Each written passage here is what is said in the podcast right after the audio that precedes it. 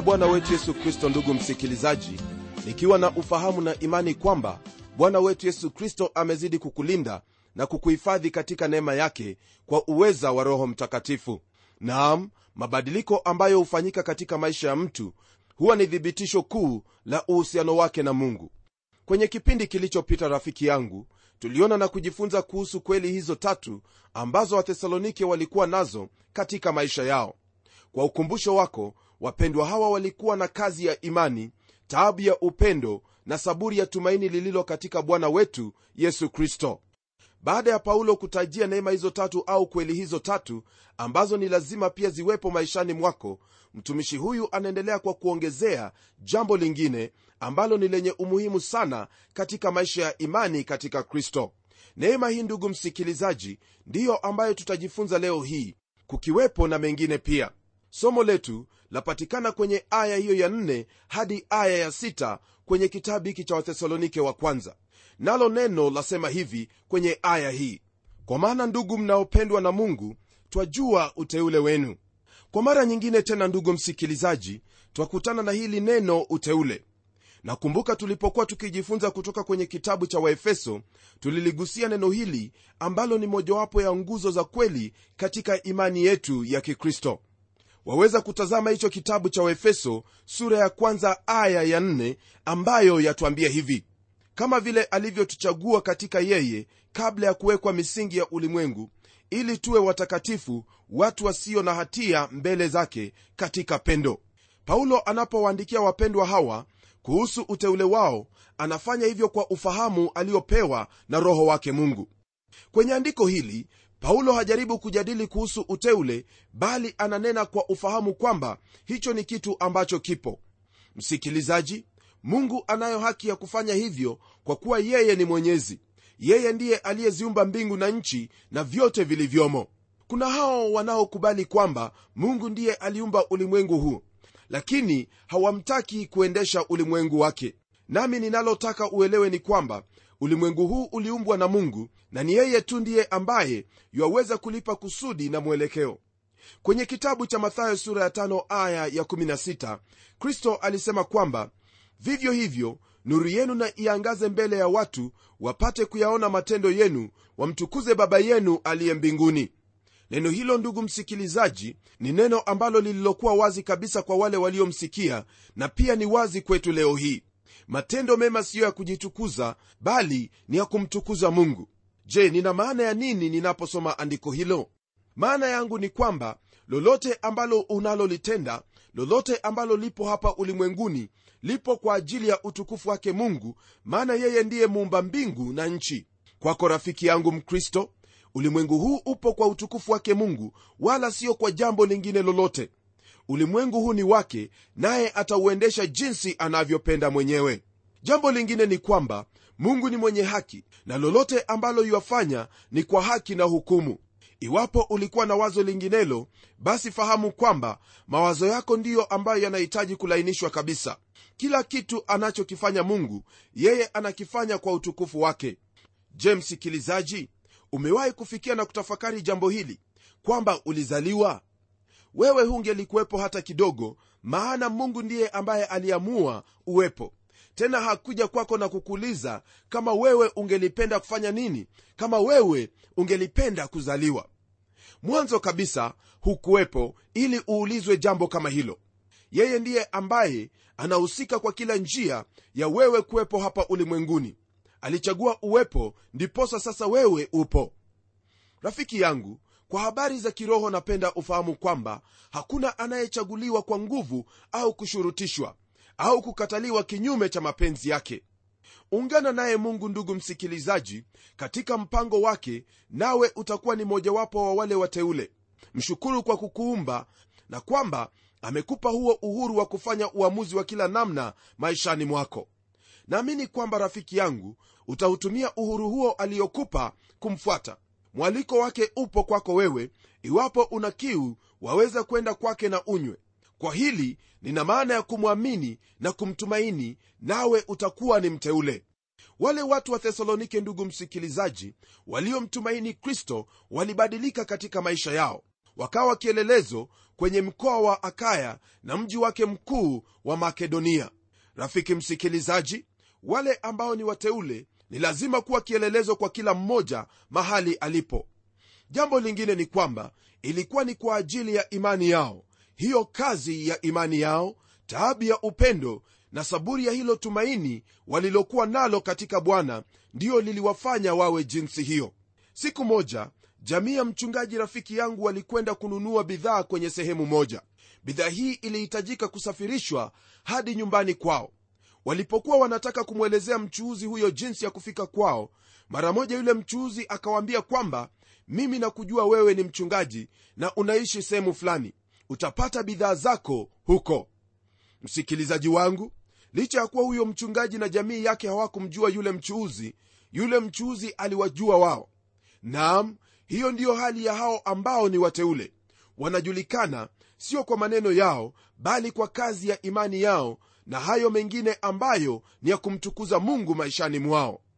Wewe ambaye ni mteule wa mungu ni vyema kazi hiyo ya imani kuonekana maishani mwako.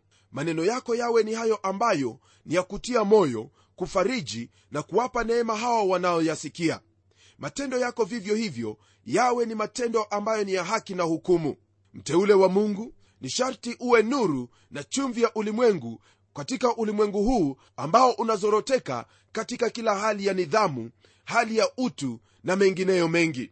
Waangazie hawa ambao wamekaa kwenye giza ya dhambi wala hawajui kwamba wamo kwenye giza. Fahamu hili ndugu msikilizaji kwamba mtu aliye kwenye giza hajawahi kuona nuru hafahamu kwamba kuna nuru lakini wewe unapoangaza katika maneno yako unapoangaza katika vitendo vyako mara moja atajiona kwamba yu kwenye giza na atatoka kwenye giza na atamtafuta huyo ambaye ni nuru jina lake yesu kristo mwana wa mungu aliye hai. Najua kwamba utajitahidi kwa upande wako ili uweze kufanya liwalo lile kwa nguvu zake roho mtakatifu kuishi maisha ambayo yanadhihirisha kuwa wewe ni mteule mteule ni kielelezo cha hayo yote ambayo ni ya kiungu. Ni lazima hilo ambalo waungama kuwa sambamba na matendo yako kwa kila njia na kila hali. Ndiposa katika neno la mungu kwenye kitabu cha tito sura ya pili aya ya 11 neno la mungu latuambia hivi. Maana neema ya mungu iwaokoayo wanadamu wote imefunuliwa nayo yatufundisha kukataa ubaya na tamaa za kidunia tupate kuishi kwa kiasi na haki na utaua katika ulimwengu huu wa sasa. Tukilitazamia tumaini lenye baraka na mafunuo ya utukufu wa kristo yesu mungu mkuu na mwokozi wetu ambaye alijitoa nafsi yake kwa ajili yetu ili atukomboe na maasi yote na kujisafishia watu wawe milki yake mwenyewe wale walio na juhudi katika matendo mema andiko hilo ndugu msikilizaji laonyesha waziwazi kwamba wale ambao ni wateule ni lazima wawe na matendo mema. Sikia matendo hayo mema hayakufanyi wewe uwe ni mteule lakini matendo hayo mema ni udhihirisho kwamba wewe ni mteule. Iwapo wewe umeipokea hiyo neema yake mungu kupitia kwa mwana wake yesu kristo yani umemwamini yesu kristo kuwa bwana na mwokozi wa maisha yako. Msikilizaji iwapo utakuwa kielelezo kama vile hawa wapendwa wa thesalonike walivyokuwa basi ni lazima haya mambo yawemo katika maisha yako. Kwenye aya ya tano neno la mungu liendelea kwa kutwambia kwamba ya kwamba injili yetu haikuwafikia katika maneno tu bali na katika nguvu na katika roho mtakatifu na udhibitifu mwingi. Kama vile mnavyojua jinsi zilivyokuwa tabia zetu kwenu kwa ajili yenu. Kwenye andiko hili ndugu msikilizaji paulo anakiri jinsi walivyokuwa kati yao wa thesalonike ya kwamba walikuwa ni watu na dhaifu jinsi walivyo wanadamu wengine. Naam walijitambua hali yao wala hawakujiinua na kujiona kuwa wao ni kitu au bora kuliko watu wengine. Hali yao ndugu msikilizaji ilikuwa ni tofauti kabisa na jinsi hali ilivyo siku hii ya leo kwa hao ambao wametunukiwa kuhubiri neno hili. Maana mara nyingi wao hujiona au kufikiri kwamba wao ndio wenye umuhimu. Rafiki yangu mtume paulo pamoja na hao waliokuwa naye walijua kwamba hayo maneno waliokuwa nayo hayakutokana na wao bali yalitokana na mungu. Paulo alifahamu hili ndiposa alisema kwamba hawakwenda kwao na maneno tu bali katika nguvu na katika roho mtakatifu. Naam ni kweli kwamba neno la mfalme lina nguvu lakini hiyo ni iwapo wale walio chini yake watamtii. Lakini hili neno la mungu ndugu yangu lina nguvu kweli kweli. Kwenye kitabu cha waibrania sura ya 4 aya ya 12 na 13 neno la mungu lasema hivi. Maana neno la mungu li hai tena lina nguvu kuliko upanga uwao wote ukatao kuwili tena lachoma hata kuzigawanya nafsi na roho na viungo na mafuta yaliyomo ndani yake tena li jepesi kuyatambua mawazo na makusudi ya moyo wala hakuna kiumbe kisichokuwa wazi mbele zake lakini vitu vyote vitupu na kufunuliwa machoni pake yeye aliye na mambo yetu. Ndugu msikilizaji hilo ndilo neno lake mungu. Maneno ya wafalme na viongozi wa dunia hii ijapokuwa wanaweza kunena lakini wakati mwingine wapata kuwa maneno hayo ni matupu. Lakini neno lake mungu lina nguvu ya ajabu. Hili ndilo neno ambalo paulo aliwahubiri watu wa thesalonike kuna matokeo ndugu yangu ya kumtukuza mungu mara tu unapozungumza na kunena neno lake mungu. Ni lazima watumishi wake mungu kufuata mfano huu ili wamtukuze mungu na kuwabariki watu wa mungu. Watu wamechoka kuyasikia maneno matupu wamechoka kusikia maneno ya watu wamechoka kusikia maneno ambayo hayawezi kuwasaidia. Kwenye magazeti na vyombo vya habari wanapata habari ambazo ni za kuwavunja moyo habari za kuwatia hofu lakini wewe mtumishi wa mungu chukua nafasi yako kulisoma neno la mungu na kulihubiri neno la mungu maana neno lake mungu ndiye jibu kwa ulimwengu wote. Neno hilo la mungu siye mwingine bali ni yesu kristo mwana wa mungu aliye hai ambaye ni jibu kwa ulimwengu huu watu wa mungu wanapolisikia neno lake basi maisha yao yatabadilika kazi ya imani itaanza kuonekana na pia katika juhudi zao za kumtumikia mungu watakuwa kama wathesalonike maana watafanya kazi hiyo kwa upendo na saburi lililo katika bwana yesu kristo. Je ni kitu gani kingine ambacho wataka kitendeke katika watu wa mungu?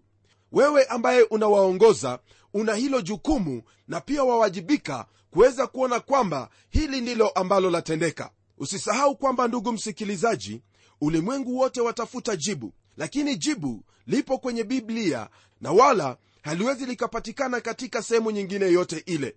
Naamini kwamba biblia ni neno lake mungu wala halina kosa lolote lile na kwamba mungu yuanena nasi kupitia hili neno. Isitoshe roho wake mungu huhuisha neno lake ili unapolisikia na kuliamini basi maisha ya yule anayelisikia hubadilishwa kabisa hili ndilo ambalo lilitendeka katika maisha yangu kulingana na kile kitabu cha wakorintho wa pili sura ya tano aya ya 17 na pia hilo ndilo ambalo lilitendeka katika wote ambao wamemwamini yesu kristo. Rafiki msikilizaji chochote ambacho wanadamu wanaweza kufanya katika ulimwengu huu ili kuleta amani bila ya kugeukia neno lake mungu wote wameangukia patupu na wala hawataweza. Neno hili mwenzangu linalobadilisha ndilo liliingia thesalonike koloni hiyo ya utawala wa kirumi sehemu ambayo ilikuwa ya ukafiri na ibada za sanamu. Huko hilo neno lilibadilisha mioyo ya watu. Napenda ufahamu ndugu msikilizaji kwamba mabadiliko yatapatikana katika maisha ya wanadamu iwapo watalipokea hili neno wewe unapolihubiri hili neno kwa njia hiyo ya nguvu katika roho mtakatifu. Isitoshe unapotembea kama nuru ya ulimwengu na chumvi ya ulimwengu watu watabadilika mioyo yao itabadilika na ulimwengu utakuwa ni mahali ambapo watu wanaweza kuishi kwa amani na kwa upendo. Matokeo ya neno lake mungu miaka nyingi iliyopita ndiyo yaweza kutendeka leo hii katika maisha yako. Neno la mungu ndugu msikilizaji la dumu milele maana yesu kristo alisema kwamba ulimwengu na vyote vilivyomo vitapita lakini neno langu halitapita kamwe. Aya hiyo ndugu yangu ni yenye umuhimu mkuu sana katika maisha yako. Nitairudia kuisoma tena. Ya kwamba injili yetu haikuwafikia katika maneno tu bali katika nguvu na katika roho mtakatifu na udhibitifu mwingi kama vile mnavyojua jinsi zilivyokuwa tabia zetu kwenu kwa ajili yenu jambo la msingi rafiki yangu ni kulisikia neno lake mungu maana imani huja kwa kusikia na kusikia huja kwa neno la kristo. Baada ya kusikia neno hilo hatua ambayo hufuatia ni roho wake mungu kuhuisha hilo neno na kulifanya liwe neno lenye nguvu ambalo linaleta mabadiliko na tena ni nguvu za mungu hata kuleta uokovu kwa yeyote aaminie. Hili ndilo ambalo bwana wetu yesu kristo alinena na wanafunzi akiwaambia kwamba lakini mimi nawaambia iliyo kweli yawafaa ninyi mimi niondoke. Kwa maana mimi nisipoondoka huyo msaidizi hata kuja kwenu. Bali mimi nikienda zangu nitampeleka kwenu. Naye akiisha kuja huyo atauhukumu ulimwengu kwa habari ya dhambi na haki na hukumu. Kwa habari ya dhambi kwa sababu hawaniamini mimi kwa habari ya haki kwa sababu mimi naenda zangu kwa baba wala hamnioni tena. Kwa habari ya hukumu kwa sababu yule mkuu wa ulimwengu huu amekwisha hukumiwa. Andiko hilo ndugu msikilizaji lapatikana katika kitabu cha yohana mtakatifu sura ile ya 16 aya ya 7 hadi 11 tunapogeukia aya ya 6 rafiki yangu neno la mungu latuambia hivi nanyi mkawa wafuasi wetu na wa bwana mkisha kulipokea neno katika dhiki nyingi pamoja na furaha ya roho mtakatifu. Rafiki msikilizaji paulo alikuwa na ujasiri ambao ni wa kushangaza sana hasa kuhusu maisha yake. Huyu ni mtu ambaye alikuwa akitembea ulimwengu wote wa wakati ule na kila mara popote alipofika aliwaambia wapendwa wafuate mfano wake. Sijui kuna wangapi leo hii ambao wanaoweza kunena jinsi hiyo. Kiwango hicho ni cha juu sana lakini kwa unyenyekevu na kumcha mungu yeyote aliyemuumini yuaweza kukifikia. Neno hili la mungu latuambia kwamba wapendwa hawa walipokea neno hili katika dhiki nyingi pamoja na furaha ya roho mtakatifu. Kwa kawaida ndugu msikilizaji hakuna njia yoyote ambayo dhiki yaweza kuwepo mara moja na furaha. Haya mawili yametengana kama vile magharibi ilivyo mbali na mashariki. Furaha na dhiki siyo mapacha bali moja ni kinyume ya hilo lingine. Mtu akiwa kwenye dhiki ni vigumu awe na furaha wakati huo hii ni kulingana na hali yetu ya kawaida kama wanadamu. Na iwapo mtu anayo furaha basi hana dhiki. Ila kwa wao walioko katika kristo wana huo uwezo wa kuwa kwenye dhiki lakini wawe na furaha. Hii ndiyo tofauti ndugu msikilizaji iliyopo kati ya wale ambao ni wateule wanaotembea katika njia zake bwana na hao ambao sio waumini katika yesu kristo. Hali kama hii ndugu msikilizaji ndiyo ambayo mimi naiita ushindi. Naam kuna hao wapendwa ambao ijapokuwa wapo kwenye vitanda vya magonjwa sasa hivi wana furaha mioyoni mwao kwa sababu furaha ya bwana ndiyo nguvu zao. Unapowaangalia wale ambao ni wa ulimwengu yaani watu ambao hawajamwamini yesu kristo kama bwana na mwokozi wa maisha yao hakuna hata mmoja kati yao ambaye anafurahia anasa za dunia na pia awe kwenye dhiki wakati huo huo. Ulimwengu hauna njia ya kuweka hayo mawili pamoja yani dhiki pamoja na furaha kwa wakati mmoja. Mtume paulo alisema kwamba wapendwa hawa wa mji huo wa thesalonike walipokea neno la mungu kwa dhiki nyingi na furaha ya roho mtakatifu. Mateso dhuluma na kuudhiwa kulikuwepo lakini furaha ya roho mtakatifu ilikuwepo mioyoni mwao. Kwako mkristo kuna huo uwezekano wa kuwa na wakati wa dhiki na furaha kwa mara moja jambo hili ndugu msikilizaji ni la ajabu kweli kweli. Nalo liliwezekana tu kwa kuwa watu hao walikuwa wamemgeukia huyo mungu aliye hai. Haya ndiyo matokeo ya kumwamini kristo na kumfuata kwa uaminifu. Katika historia ndugu msikilizaji twasoma kwamba kulikwepo na wakristo walitupa kwenye kiwanja ili waliwe na wale wanyama wakali. Naam kile ambacho kilitendeka ni kwamba watu walijikusanya kwenye viwanja hivyo ili waweze kuwaona hao ambao wamemwamini kristo wakiuawa kwa kuliwa na wanyama wakali. Jambo ambalo lilitendeka ndugu msikilizaji ni hili. Watu hao walipokuwa wamefungwa mahali pale au wameachiliwa mahali pale ili kwamba waweze kuraruliwa na wanyama wakali waliimba nyimbo. Walikuwa na furaha katika mioyo yao. Na walipokuwa wanauawa jinsi hivyo wale watu ambao walikuwa wamekusanyika ili wawadhihaki na kuwatukana watu hawa na kuweza kuona jinsi vile walivyokuwa wakiuawa walipatwa na mshangao na wakaguzwa katika mioyo yao na wengi wao walitaka hicho ambacho watu hawa walikuwa nacho.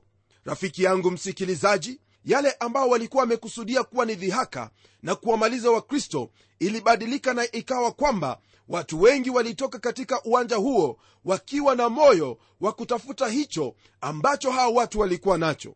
Nacho hicho ambacho walikuwa nacho siye mwingine bali ni bwana yesu kristo.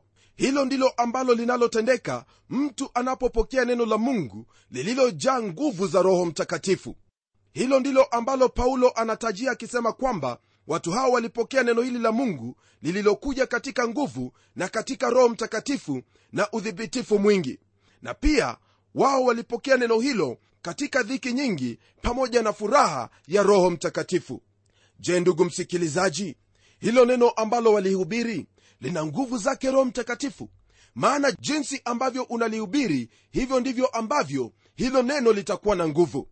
Na hilo neno ndugu msikilizaji ni lazima litoke katika chombo ambacho kimejawa roho mtakatifu jawa roho mtakatifu wake mungu nawe utakapokuwa ukilinena neno lake mungu utakapokuwa ukitembea katika njia zake bwana utakapokuwa ukitembea kulingana na neno lake mungu watu wataona na injili itahubiriwa hata pasipo maneno na hata kama utakuwa ukinena nguvu zake mungu zitakuwa pamoja nawe na nguvu zake mungu zitakuwa katika hilo neno na watu watabadilishwa kwa sababu neno hilo halitakuwa la maneno tu bali litakuwa na nguvu na watu wa mungu watapokea hilo neno katika furaha na iwapo dhiki itakuwepo watakuwa na furaha ya roho mtakatifu.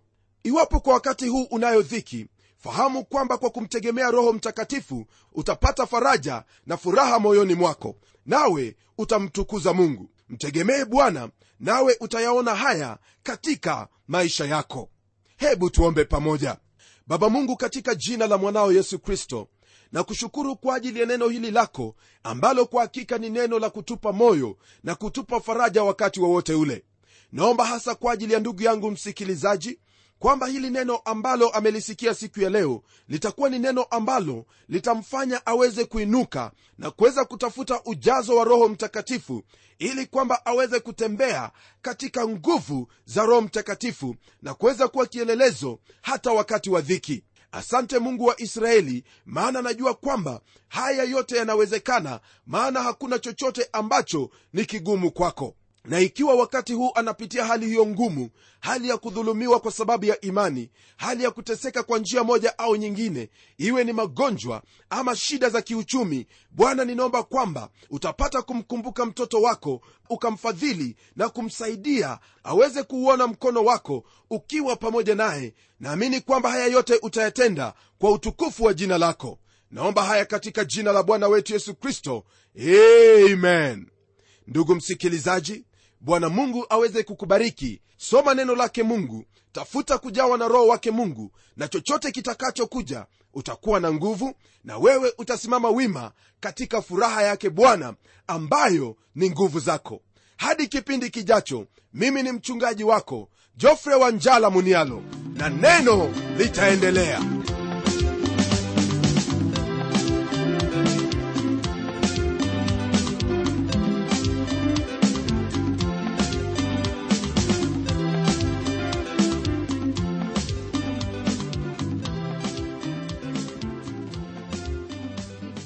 kufikia hapo msikilizaji wangu najua kwamba baraka umezipokea. Na iwapo una swali au pendekezo uitume kwa anwani ifuatayo. Transworld radio sanduku la posta ni 21514 nairobi kisha uandike code namba ambayo ni 00505 kenya. Nitarudia tena. Transworld radio sanduku la posta ni 21 514 Nairobi, kisha uandike code namba ambayo ni 00505 Kenya. Hebu tukutane tena kwenye kipindi kijacho kwa mibaraka zaidi. Ni mimi mtayarishi wa kipindi hiki Pamela Omodo nikikuaga kwa heri na neno litaendelea.